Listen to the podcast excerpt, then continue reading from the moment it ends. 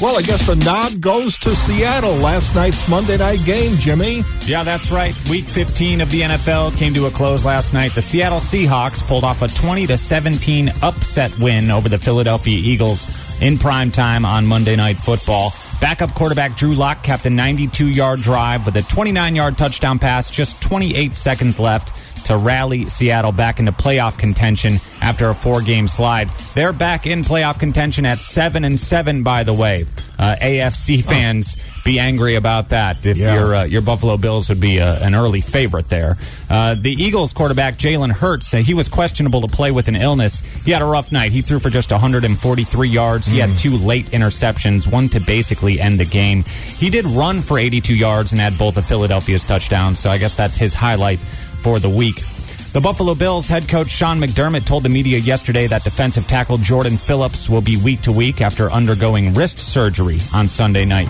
Phillips was injured during the second half of Sunday's win over the Cowboys. He was actually injured during a sack on Dak Prescott. Running back Ty Johnson, who suffered a shoulder injury during the game but returned to action, will continue to be evaluated, according to McDermott. Those are the two new injuries. Meanwhile, McDermott said yesterday that safety Micah Hyde and defensive end AJ Epenesa are both improving. They missed Sunday's contest against Dallas, but neither were placed on injured reserve, keeping them eligible to play as soon as the teams believe that they are ready. The Bills are going to be traveling to LA in week 16. They're going to play the Chargers on Saturday night at SoFi Stadium.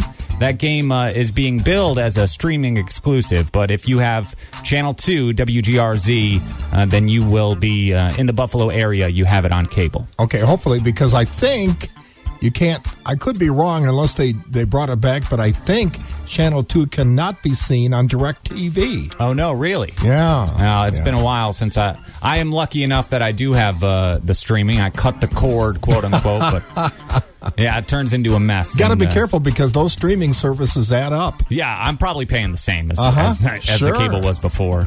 Uh, and staying in Buffalo, the Sabres, uh, their forward, Jack Quinn, could make his return from a ruptured Achilles tonight, according to coach Don Granato. The 22 year old Quinn, he was the number eight overall pick in the 2020 draft. He had 14 goals and 37 points with Buffalo last season in 75 games, but he suffered that Achilles injury training in summertime, so he's been out since late June. The Sabres are coming off that three game West Coast trip. They finished that one and two, and they're going to host the Columbus Blue Jackets tonight at Key Bank Center. And that's your Tuesday look at sports.